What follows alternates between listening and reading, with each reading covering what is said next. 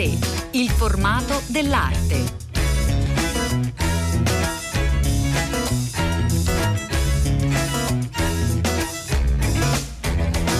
Buongiorno, buongiorno e ben ritrovati a tutti e a tutte da Elena del Drago, eh, la protagonista di questa puntata di A 3 è una protagonista che va assolutamente riscoperta. Eh, si tratta di Regina Cassolo Bracchi, in arte Regina, un'artista nata nel 1894 e morta nel 1974 e quindi che ha attraversato diverse stagioni dell'arte italiana. Per alcune ragioni è poco conosciuta ancora tutt'oggi, eh, ma eh, grazie ad una grande grande eh, mostra la Gamec di Bergamo, eh, regina della scultura. Eh, è possibile visitare questa mostra fino al 29 agosto. Abbiamo la possibilità eh, di riscoprirla, di, di, guardare la ricchezza delle diverse stagioni della, della sua arte. Siamo con Chiara Gatti che saluto, buongiorno, benvenuta. Buongiorno, molto piacere. Eh, Chiara Gatti che insieme a Lorenzo Giusti ha curato questa uh, retrospettiva e dunque un po' ecco vorrei capire subito insieme a lei i motivi uh, di, uh, di questa ehm, dimenticanza collettiva verso un artista che si scopre davvero rilevante. È il destino che ha riguardato anche tante altre donne dell'avanguardia e che poi sono state eh, riscoperte nel tempo per la loro energia, la loro visionarietà, il loro eh, modo di affrontare la ricerca eh, formale e che eh, grazie alla grande mostra, l'altra metà dell'avanguardia, curata eh, nel 1980 dalle Vergine sono un po' riemerse tutte. Poi in questi anni c'è stata un'operazione di recupero storico che ha restituito alle pagine della storia dell'arte queste, queste regine. Mm. Ecco, questo è, è, importante ricordarlo perché effettivamente sono state eh, dimenticate anche spesso per una uh, questione di, di genere, no? Eh, purtroppo sì, diciamo che un po' il pregiudizio, un po' altre eh, situazioni hanno sicuramente pregiudicato le, il ruolo di queste, di queste figure. E, ehm, mh, adesso mh, siamo tra l'altro in un momento in cui mh, tante mostre vengono dedicate alle donne, c'è una sì. grande partecipazione di donne anche alla prossima Biennale di Architettura di Venezia, son, c'è la grande mostra sulle donne dell'astrazione al Pompidou di Parigi. Cioè di cui farà parte cui... anche appunto Regina. Una splendida sala, devo dire, sì, una bellissima sala già dedicata a lei e per cui è un recupero storico, insomma, per uh, un'operazione seria, direi. allora, non... eh, eh, Chiara Gatti, andiamo a conoscere Regina, che appunto um, colpisce perché tra l'altro era stata orfana in giovanissima età ed è stata tra l'altro tra le poche donne dell'avanguardia italiana a dedicarsi interamente alla scultura che per questioni anche soltanto economiche e poi fisiche eh, era effettivamente un linguaggio utilizzato soprattutto dagli uomini. Certamente sì, lei è stata, direi come diceva giustamente lei, la prima eh, scultrice dell'avanguardia italiana e eh, si è servita insomma, di materiali che aveva così quotidianamente sotto le mani perché non aveva la possibilità diciamo, di avere uno studio piuttosto che delle, una situazione professionale. E per cui è partita proprio dal quotidiano, da piccolissimi o, o, oggetti e materiali che aveva nei cassetti con uno, uno, uno scrupolo, un'attenzione, una professionalità quasi da, da architetto perché costruiva con queste carte, con questi spilli delle piccole architetture, piccoli, eh, delle piccole macchette che vedevano vedeva già proiettarsi poi nello spazio come delle vere e proprie eh, sculture già tridimensionali, per cui aveva proprio questa carica di, di, di, visione e pur restando chiusa un po' nel suo spazio domestico, per cui era certamente una ricerca eh, condotta fra le mura del, di, di, casa sua, ma con una prospettiva ampia e anche sognando la grande dimensione in realtà, a cui però non è, eh, non è potuta arrivare per problemi per, di mezzi. Mm. Ecco, la prima stagione è comunque importante, è quella del, del, futurismo durante il futurismo effettivamente partecipa a tutte le biennali, alle quadriennali di Roma. Lei partecipa, sì, esatto, viene introdotta fra le file del futurismo grazie alla conoscenza di Fillia e, ehm, e, e partecipa insomma, anche firmando il manifesto tecnico dell'aeroplastica futurista, insomma poi conosce Munari e lo stesso Munari poi la presenterà, la, la introdurrà nel gruppo del MAC successivamente, per cui avrà diciamo, sì, sarà sempre presente, un passo indietro perché lei era molto, ehm, aveva un, era, non dico timida, però era una persona molto riservata e nonostante mm. questo la sua visionarietà però l'ha portata comunque a esprimersi in maniera straordinaria. Ecco Chiara Gatti, come cambia il linguaggio scultoreo e anche i materiali utilizzati dalla stagione del futurismo, poi in quella invece del MAC, del movimento arte concreta, insomma ricordiamo. Esatto, lei parte dalla, dalla latta, dall'alluminio, dal, um, da, dal, metallo, che queste piccole lamierine che piegava con le mani. Dietro i suoi vestiti un po' tardo ottocenteschi c'era questa um, potenza fabbrile che la portava a piegare prima queste materie, eh, appunto queste lamine di metallo, creando delle forme, delle figure eh, nar- anche narrative, diciamo più legate all'immaginario futurista, eh, per cui la danzatrice, l'amante dell'aviatore, aerosensibilità, tutti temi molto legati legati alla, mm, all'estetica futurista. Invece poi quando approda al MAC eh, comincia a ragionare su materiali plastici, plexiglass, eh, si mm, curiosava nei, nei, cimiteri degli aerei per recuperare materie plastiche inedite a cui nessuno mai avrebbe pensato per costruire invece delle forme che a questo punto erano diventate astratte. Questo passaggio all'astrazione più diciamo definitiva, ecco, eh, a, cosa, a cosa è dovuta? Una questione concettuale o più, eh, più che altro legata ai materiali? No, è mm, un passaggio graduale molto mm, organico, diciamo, perché lei parte dall'analisi della natura, che è un po' il suo punto, sì. ehm, la sua attrazione da questi fiori, di cui analizza, un po' come faceva il Corbusier per intenderci, analizza le geometrie di base, quasi fossero quasi, mh, mm, attratta quasi dai frattali, ma queste geometrie poi le va lentamente ad astrarre e eh, traendone proprio le, le, le forme plastiche legate su, solo alla purezza del volume, per cui passa dall'analisi di questi fiori straordinari che sono come di un erbario, una sorta di gigantesco erbario, poco per, poco per volta, con un passo graduale verso l'astrazione, arrivando proprio a queste geometrie purissime. Un'ultima domanda per Chiara Gatti. Eh, quali erano i rapporti di Regina con eh, gli altri esponenti eh, del, appunto, della, dell'avanguardia, prima futurista e poi eh, legata al MAC? Ah, diciamo che lei non si è mai proprio ehm, sentita parte di questo. Ecco, mi sembrava questa un po' l'impressione.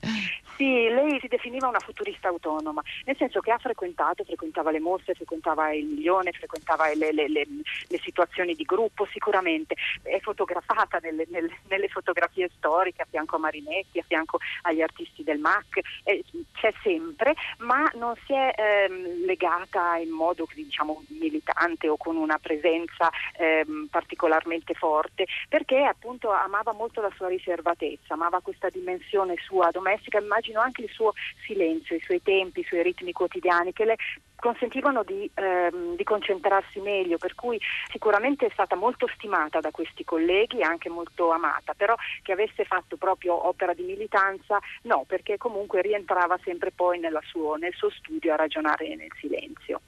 Chiara Gratti, grazie, grazie per essere stata con noi e averci introdotto questa Importante mostra dedicata a Regina della scultura che andiamo adesso a raccontare. Grazie. Grazie a lei.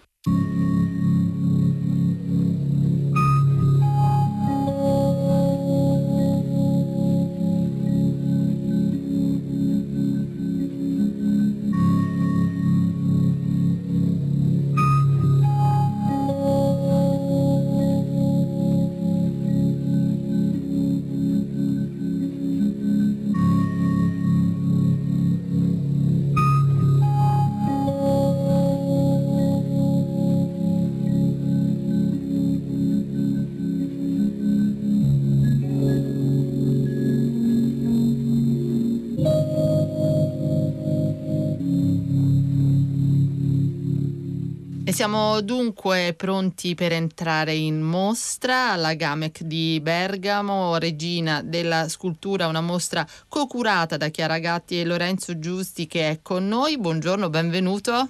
Buongiorno, buongiorno a tutti. Ricordiamo che è possibile visitare questa mostra eh, alla Gamec eh, fino al 29 agosto e c'è dunque tutto il tempo, una mostra importante nata da alcune acquisizioni proprio di opere da parte eh, della Gamec e del Centre Pompidou eh, di Parigi, da alcuni prestiti eh, che consentono insomma proprio di delineare un percorso completo eh, di Regina. Sì, la mostra è molto ricca, molto ampia, ci sono più di 250 lavori esposti e, e segue un percorso cronologico, quindi in questo è una retrospettiva abbastanza classica, classica sì. si riesce davvero a avere un'idea di, di tutta l'evoluzione de, de, del linguaggio di Regina che è un linguaggio che si è evoluto nel tempo, eh, sperimentando materiali, condividendo anche percorsi con movimenti importanti come il futurismo, il MAC eh, e quindi insomma la mostra si muove per decenni.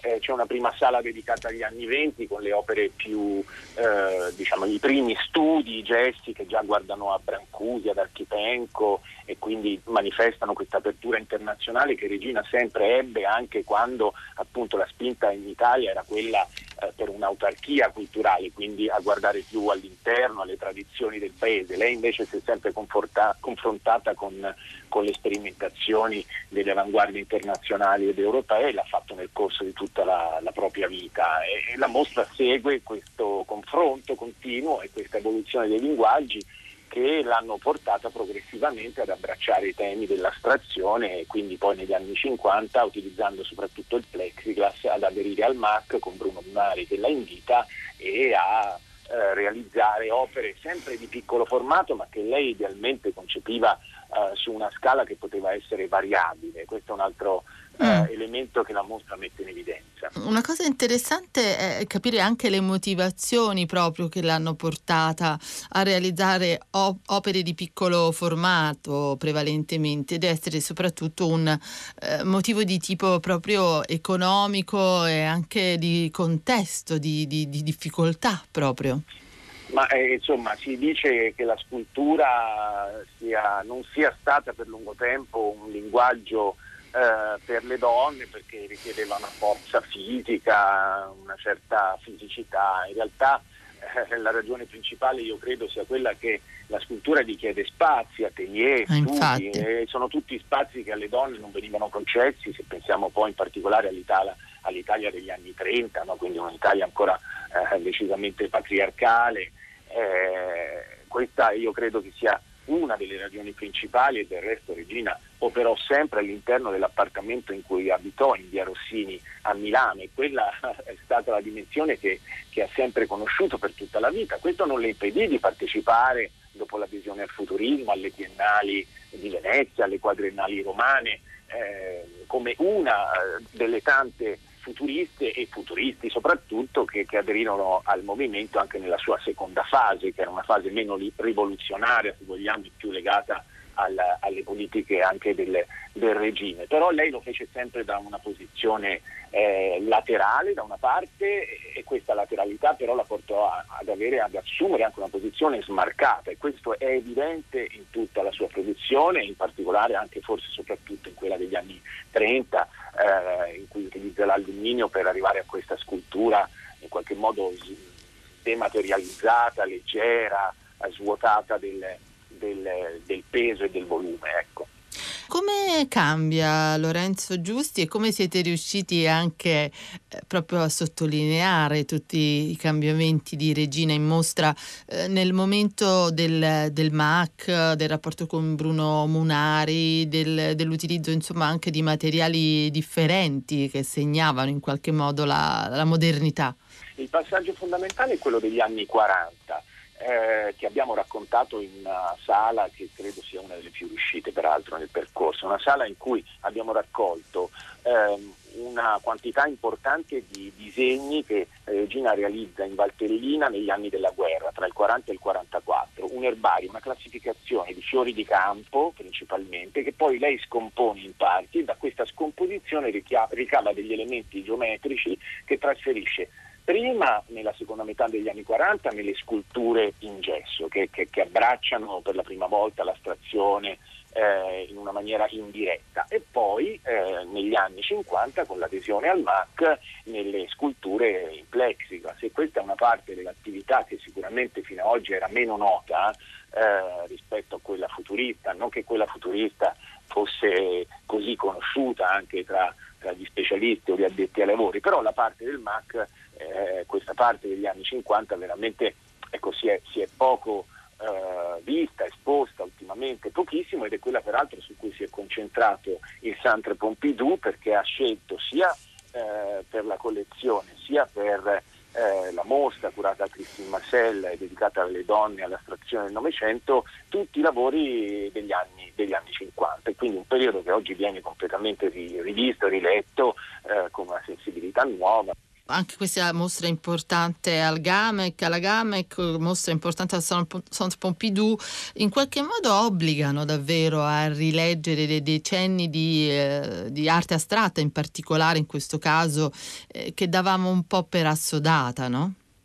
Beh sì, eh, per quanto riguarda Regina, eh, io credo che eh, quello che raccontavo, cioè questo ehm, raggiungimento del, dell'astrazione, un'astrazione che negli anni 50 diventa radicale, geometrica, pura, attraverso l'osservazione scientifica, analitica del dato naturale sia un elemento di grande eh, attualità, contemporaneità, eh, uno sguardo che abbiamo imparato nel tempo eh, ad avere progressivamente. Già i futuristi avevano abbandonato l'idea romantica della natura, però l'avevano fatto a vantaggio eh, dell'esaltazione della macchina, della velocità, della città. Invece Regina eh, dire, non, non, non, segue questo, questo, filone principale, mantiene sempre attento lo sguardo sull'elemento naturale, ma una natura anche vegetale, flora, fauna, e, e, e da lì poi arriva, arriva, la stazione ed è questa l'originalità eh, del suo percorso. Poi io credo, ed è quello che abbiamo cercato di mettere in rilievo in questa mostra, sono altri due gli elementi di grande attualità di Regina che la rendono così significativa ai nostri occhi, forse più di quanto non lo sia stata eh, nei, decenni scorsi. Uno è il primato femminile, cioè questo suo poter essere considerata la prima scultrice dell'avanguardia italiana, è stata la prima donna dell'avanguardia italiana a dedicarsi interamente al linguaggio scultoreo.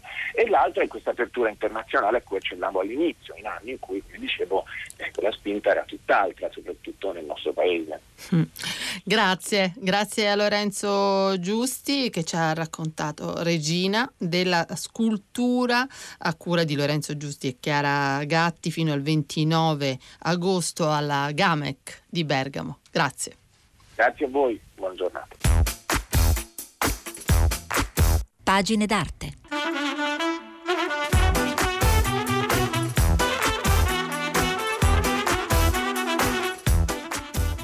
Siamo arrivati al nostro spazio dedicato ai libri, ai eh, volumi eh, che raccontano l'arte. In particolare eh, oggi abbiamo l'occasione e la possibilità di raccontare un, un fenomeno importante, soprattutto dei personaggi, delle, del, degli uomini e delle donne che hanno difeso eh, il patrimonio culturale italiano in un momento critico in cui si rischiava veramente di eh, fare delle mm, perdite terribili, siamo tra il 43 e il 51, eh, possiamo eh, riscoprire eh, queste vicende grazie a un libro appena uscito per Schirà Editore, eh, Identity Man, scritto da Alberto Meo Martini e Andrea Villa. Noi siamo con Alberto Meo Martini, buongiorno, grazie per essere con noi. Buongiorno, grazie a voi. Dunque, ehm, com'è nata Alberto Mio Martini l'interesse eh, per, questo, per, questo, momento in particolare, per queste vicende che poi alla fine eh, sono passate sotto silenzio? Beh, è nato da una serie di incontri letterari, quasi tutti, con personaggi di cui ci ha colpito il fatto che mancasse una, una una storia, mancasse spesso una conoscenza, mancasse spesso un gesto di gratitudine, mm. perché le storie che noi raccontiamo sono di persone che hanno veramente salvato la nostra identità con coraggio, abnegazione, sobrietà, che è una caratteristica mm. di questi tempi molto, diciamo, poco praticate. E quindi abbiamo iniziato a studiare, a girare archivi, eh, con la straordinaria disponibilità degli archivi britannici, ma anche di quelli italiani, e abbiamo ricostruito vicende importanti. Allora, in copertina eh, su questo volume edito da Schira, mm, una, una, foto davvero impressionante perché si vedono alcuni soldati che tengono in mano, estraendola da una cassa, la Dama con l'ermellino di Leonardo da Vinci. Siamo nel 1946. Alberto Mio Martini. Questi personaggi straordinari che erano sia, diciamo, degli alleati sia dagli italiani, poi abbiamo cercato di mettere in luce soprattutto le vicende degli italiani, hanno contribuito a restituire all'Italia oltre 250.000 opere, che opere devo dire, che sono veramente il patrimonio più grande che ha il nostro paese.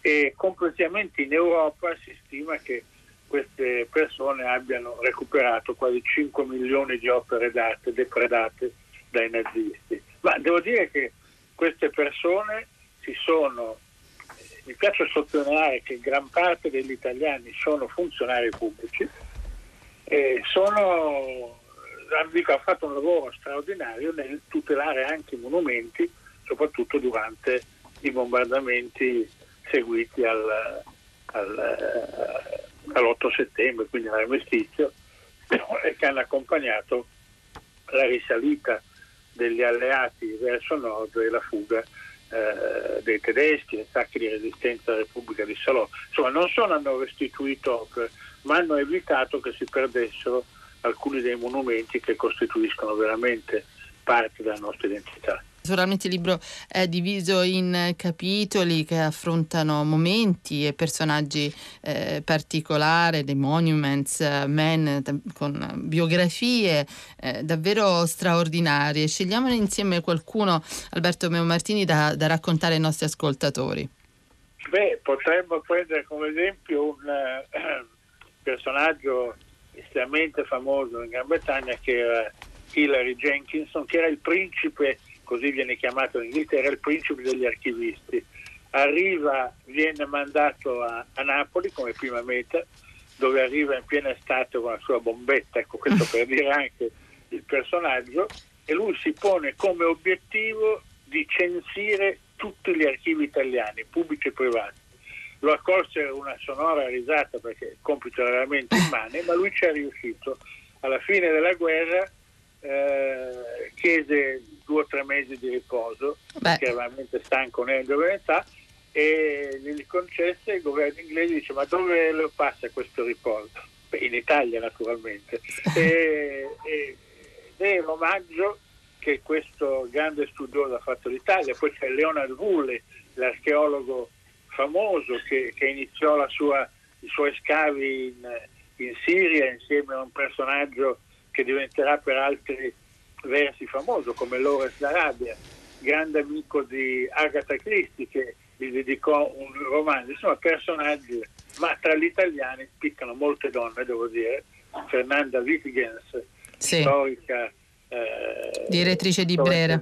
Direttrice di Brera, la prima donna aveva un incarico direzionale che ha aiutato tanti perseguitati eh, a fuggire pur continuando a fare un lavoro non solo per Brera ma per tutte le istituzioni culturali milanesi e, e alla quale giustamente è dedicato un meraviglioso albo di ciliegio nella eh, collina dei Giusti che c'è anche a Milano costruita con eh, i ruderi delle città bombardate. Poi Carlo Alberto dell'Acqua, altro mm, personaggio straordinario che lavorava con la Wittgens ha organizzato mostre incredibili anche durante la guerra mm. e ha salvato, eh, diciamo, con avventure che sono veramente rocambolesche, alcune delle più grandi preesistenze pittoriche italiane, ma con un rischio, un disprezzo del pericolo che è incommiabile. Andava scritta la storia di queste persone a cui dobbiamo essere tutti davvero molto grati. Ecco, un'altra donna che mi ha colpito nella lettura del libro e che non conoscevo assolutamente è Ellen Frick.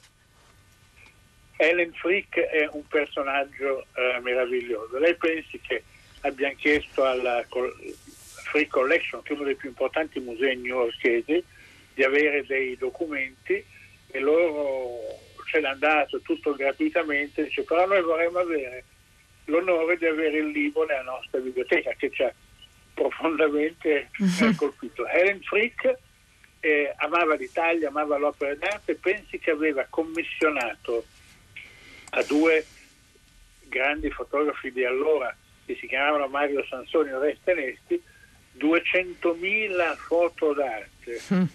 dell'Italia sulla cui base poi lei chiuse il museo nel 1944 e trasformò il museo in una specie di in un luogo di elaborazione delle mappe in cui ha mappato tutti i monumenti italiani per evitare che gli avieri eh, alleati li bombardassero. Persona assolutamente straordinaria che adesso stiamo cercando di informarci se ha avuto riconoscimenti per la sua opera dalla Repubblica Italiana, se no chiederemo che qualcosa in suo onore, in sua memoria sia dedicato, perché è una, è, una, è una delle persone che hanno contribuito maggiormente a evitare il bombardamento di molti monumenti.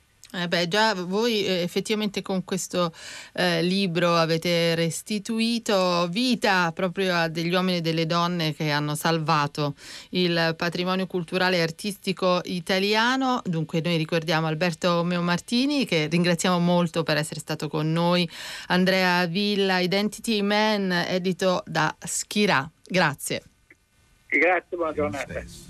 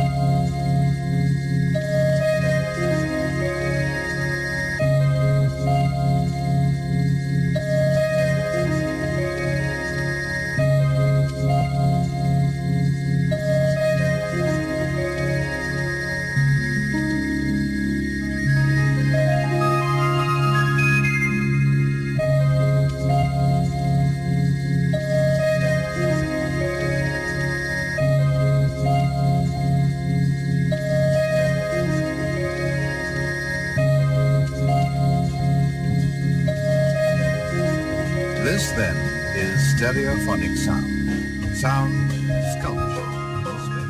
E prima di chiudere questa puntata di A3 vi ricordo che Radio 3 eh, vi chiama in causa per Ti racconto un museo e per la giornata internazionale dei musei che si terrà il 18 eh, maggio. E chiediamo dunque a voi ascoltatori di inviarci al 335 5634 296 un uh, WhatsApp vocale eh, di un minuto di appena un minuto per raccontare un piccolo museo al quale eh, siete particolarmente legati e naturalmente spiegando il motivo. Poi i messaggi verranno pubblicati sul sito di Radio 3 il 18 maggio e alcuni andranno in onda.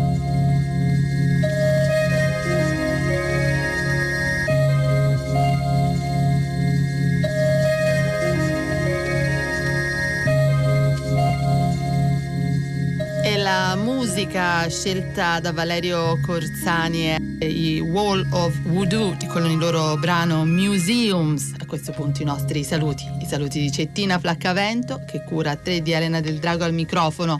Ci risentiamo sabato prossimo, intanto un buon proseguimento di ascolto con tutti i programmi di Radio 3.